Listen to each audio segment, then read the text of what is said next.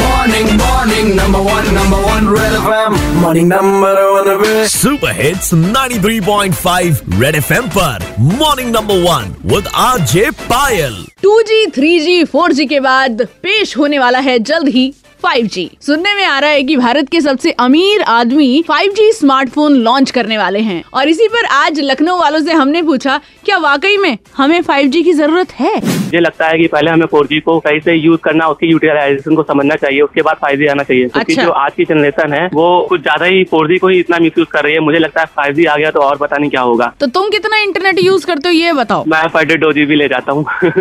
मेरे according 5G अभी नहीं आना चाहिए बिकॉज़ पहले टू 2G आया देन 3G आया फिर फोर जी आया। हाँ, हाँ। इससे हमारे इन्वायरमेंट को काफ़ी इफ़ेक्ट पड़ा है। जो ये इंटरनेट है ना उसको पहले जब हम लोग को बहुत ही ज़्यादा महँगे प्राइसेस पे मिलते थे तब हम इसको बहुत वाइजली यूज़ करते थे। और जब से सस्ते हुए हमने इनको ठीक से यूज़ करना छोड़ दिया देखिए बात तो सही है। अगर हम चीज़ों का लिमिटेड और सही से इस्तेमाल करें तो वो किसी वरदान से कम नहीं है। लेकिन वहीं अगर गलत और बहुत ज़्यादा इस्तेमाल करें तो वो अभिशाप से कम नहीं है। तो होप जब भी 5G आएगा तो हम उसका सही और वाइज तरीके से इस्तेमाल करेंगे। Red F M morning number one R J Payal के साथ। रोज सुबह सात से बारह Monday to Saturday only on Red F M जाते रहो। बजाते रहो बजाते रहो 95.5 Red बजाते रहो।